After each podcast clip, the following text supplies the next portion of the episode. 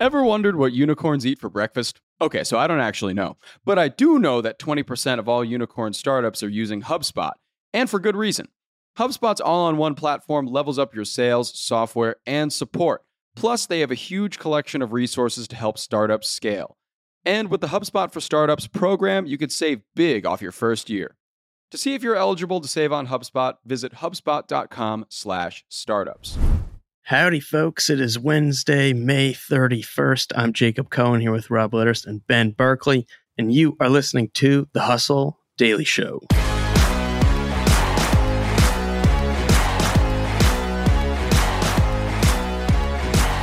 We've got three stories today. First up, if you blinked yesterday, you might have missed a glimpse of the fifth ever trillion dollar company. Rob's got the story on that. Next up, I'll be asking, what's up with Alexa? And yes, I'm talking both in terms of the baby name as well as the Amazon technology. And lastly, Ben's going to tell us a bit more on the backstory of a name you've been in. We'll be hearing about a lot more that's Sam Altman, who's just as prepared for OpenAI's moment as he is the apocalypse. All right, let's get to it. Rob, what are you looking at?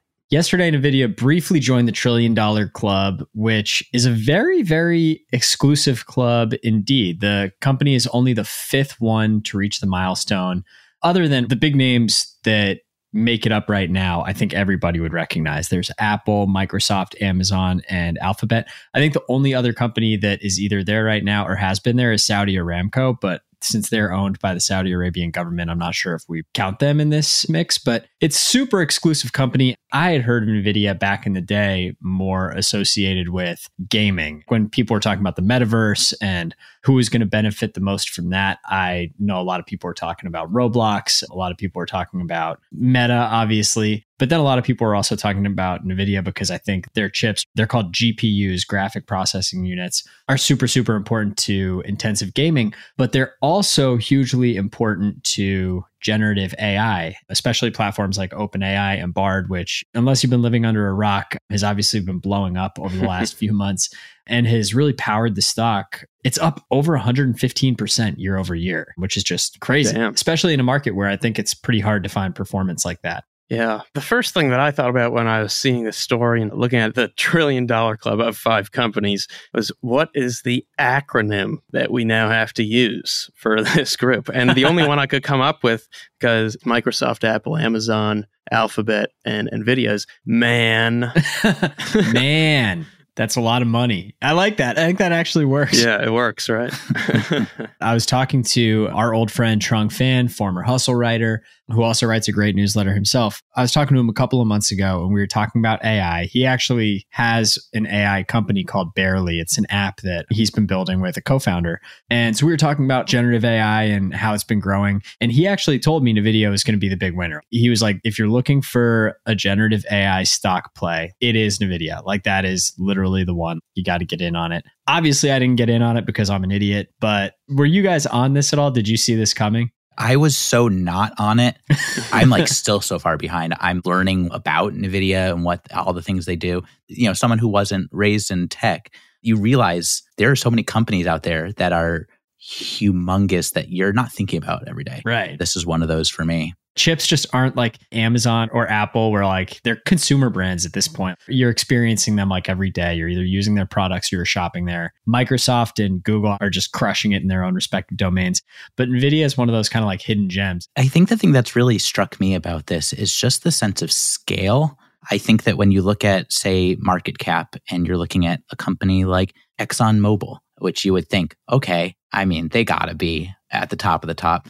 They're 420 billion. That's less than half of Nvidia right now. Crazy. That's absurd. yeah.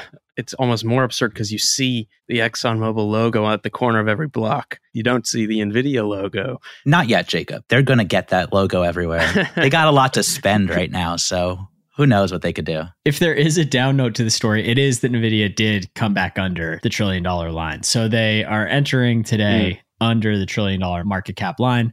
Just judging by the popularity of generative AI, I don't really think they're going to have a problem breaking back through, but I guess we'll see.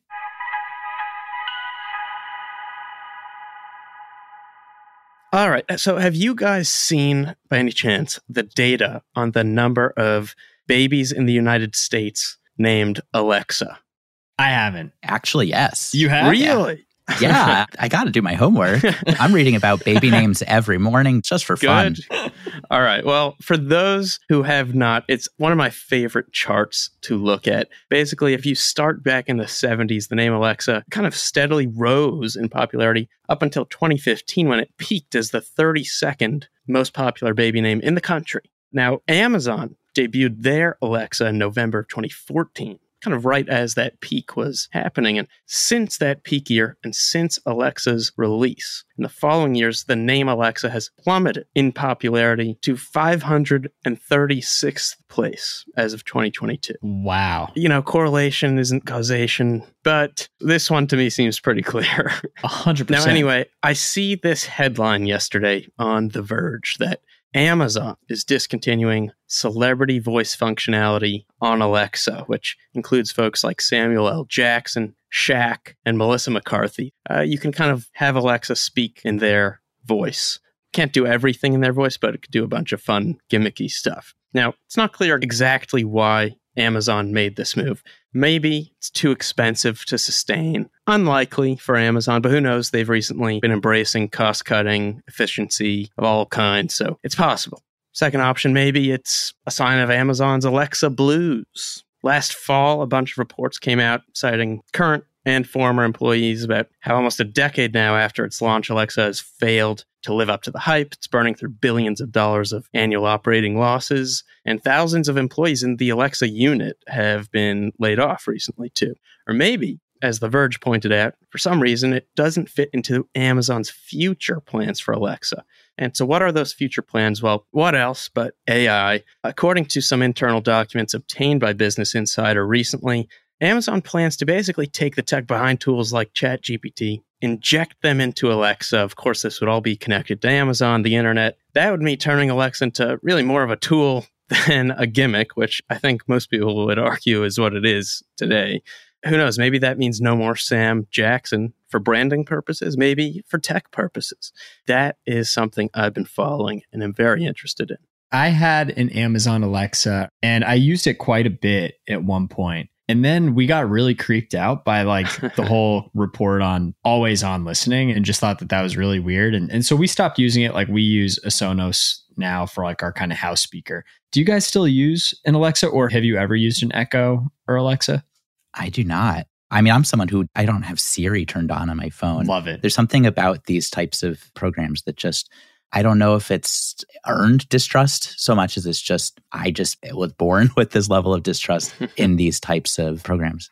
Yeah, I think I've been in possession of these devices and I've never actually used them. And I think that's part of the point. They want people to actually start getting real utility out of these because people get them, realize they can't actually do much other than ask the weather and they're a little creepy. But if it's Right. really useful, they'll be used. So who knows?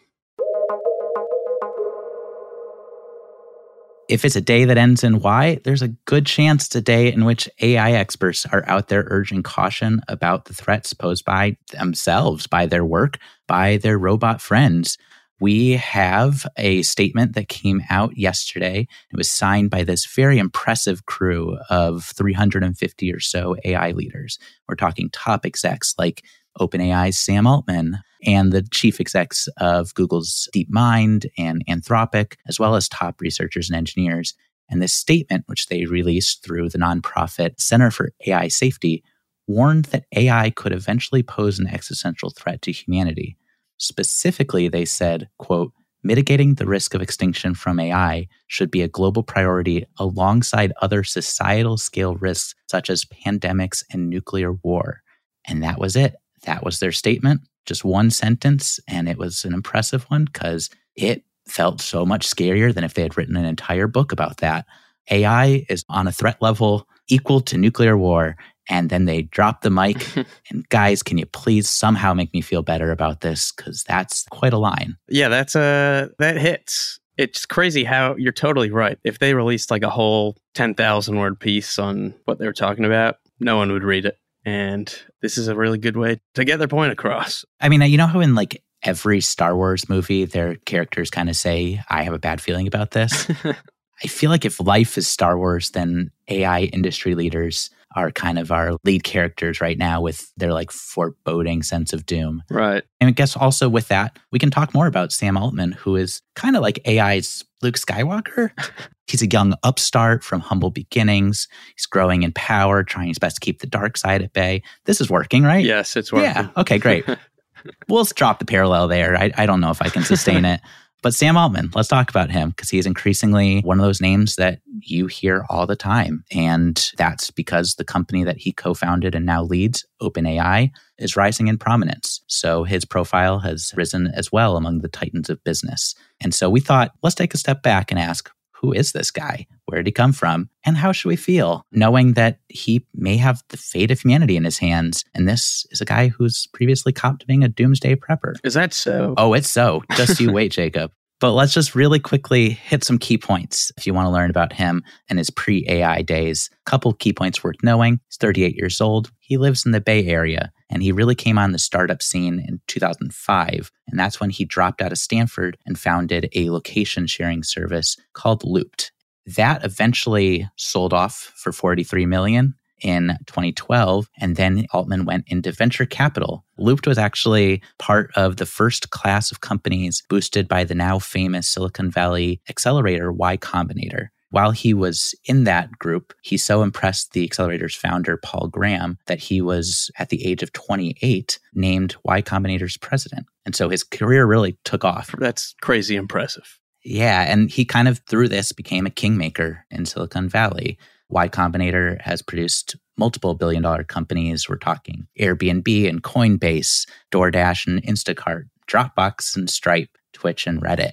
So he's had quite an upbringing in this world. And that's when OpenAI entered the picture. It was launched in 2015, and it's been his full time focus since 2019. And to say things have gone well, would be an understatement. Obviously, ChatGPT is a household name. DALL-E is one of the prominent generative AI image platforms on the market. And they are valued just under $30 billion now, adding about $10 billion in valuation so far this year. Wow. We're not even halfway through this year yet. So, really impressive climb. It makes sense why Altman's been such a prominent figure. It has. I mean, he's young. It seems like almost everyone you would ask on the street would have maybe only heard about him this year. Like you said, he has a long history. He's a little bit of everywhere. I mean, he's also investing wildly beyond AI as well. He's got a lot of biotech investments, supersonic jets, sports card trading platform. He's in on Neuralink and nuclear fusion energy. So he's got a lot going on. I think his net worth today was estimated around 500 million. So he's not officially a tech billionaire yet. But as we talked about, he's definitely living that life. Yeah. He's also the founder of WorldCoin, Yes. that crypto startup that scans your iris. Their vision is to be like this kind of universal crypto identifier that enables universal basic income, which he's like really into universal basic income, I think, as an offshoot of generative AI taking people's jobs and leaving people unemployed. I just think anybody who has like all of these crazy master plans kind of lacks humility to a certain extent. And I don't know. For that reason, I'm out. Like, I, I don't trust this dude as far as you can throw him.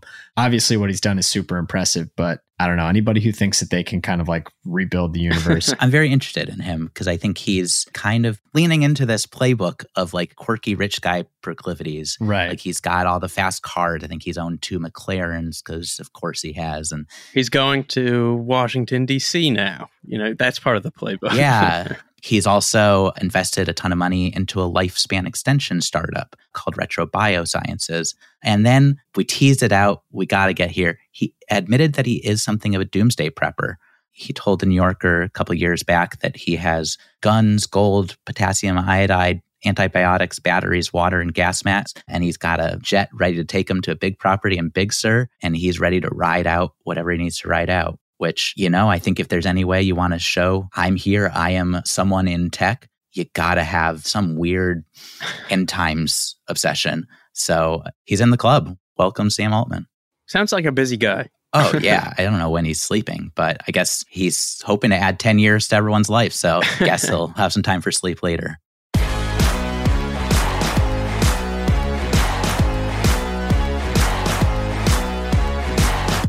Right, bada bing, bada boom. That's going to do it for us today, folks. Thanks for tuning in to the Hustle Daily Show. We're a proud part of the HubSpot Podcast Network.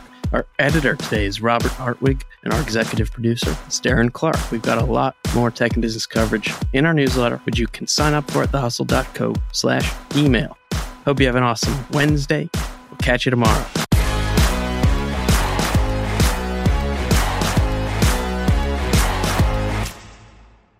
Hey, everybody, let me tell you about this great podcast that's available right now. Creator Science, hosted by Jay Clouse, is brought to you by the HubSpot Podcast Network, which is the audio destination for business professionals. Creator Science goes behind the scenes with today's top creators. Through narrative interviews, Jay Clouse explores how creators like Tim Urban, James Clear, Tori Dunlap, and Codie Sanchez are building their audiences today. And by learning how these creators make a living with their art and creativity, Creator Science can help you gain tools and confidence to do exactly the same. I was actually listening to an episode recently where Jay had on Dr. K, who's a Harvard psychiatrist. And Dr. K helps a lot of creators with performance, burnout, and dealing with a lot of negative feedback online. It's a great hour of conversation with Dr. K, where Dr. K really breaks down what it means to be a creator today and the burnout that a lot of creators do experience and what to do when you get that burnout because you will. And you can listen to Creator Science wherever you get your podcasts, and I definitely suggest it. Listen to Creator Science wherever you get your podcasts.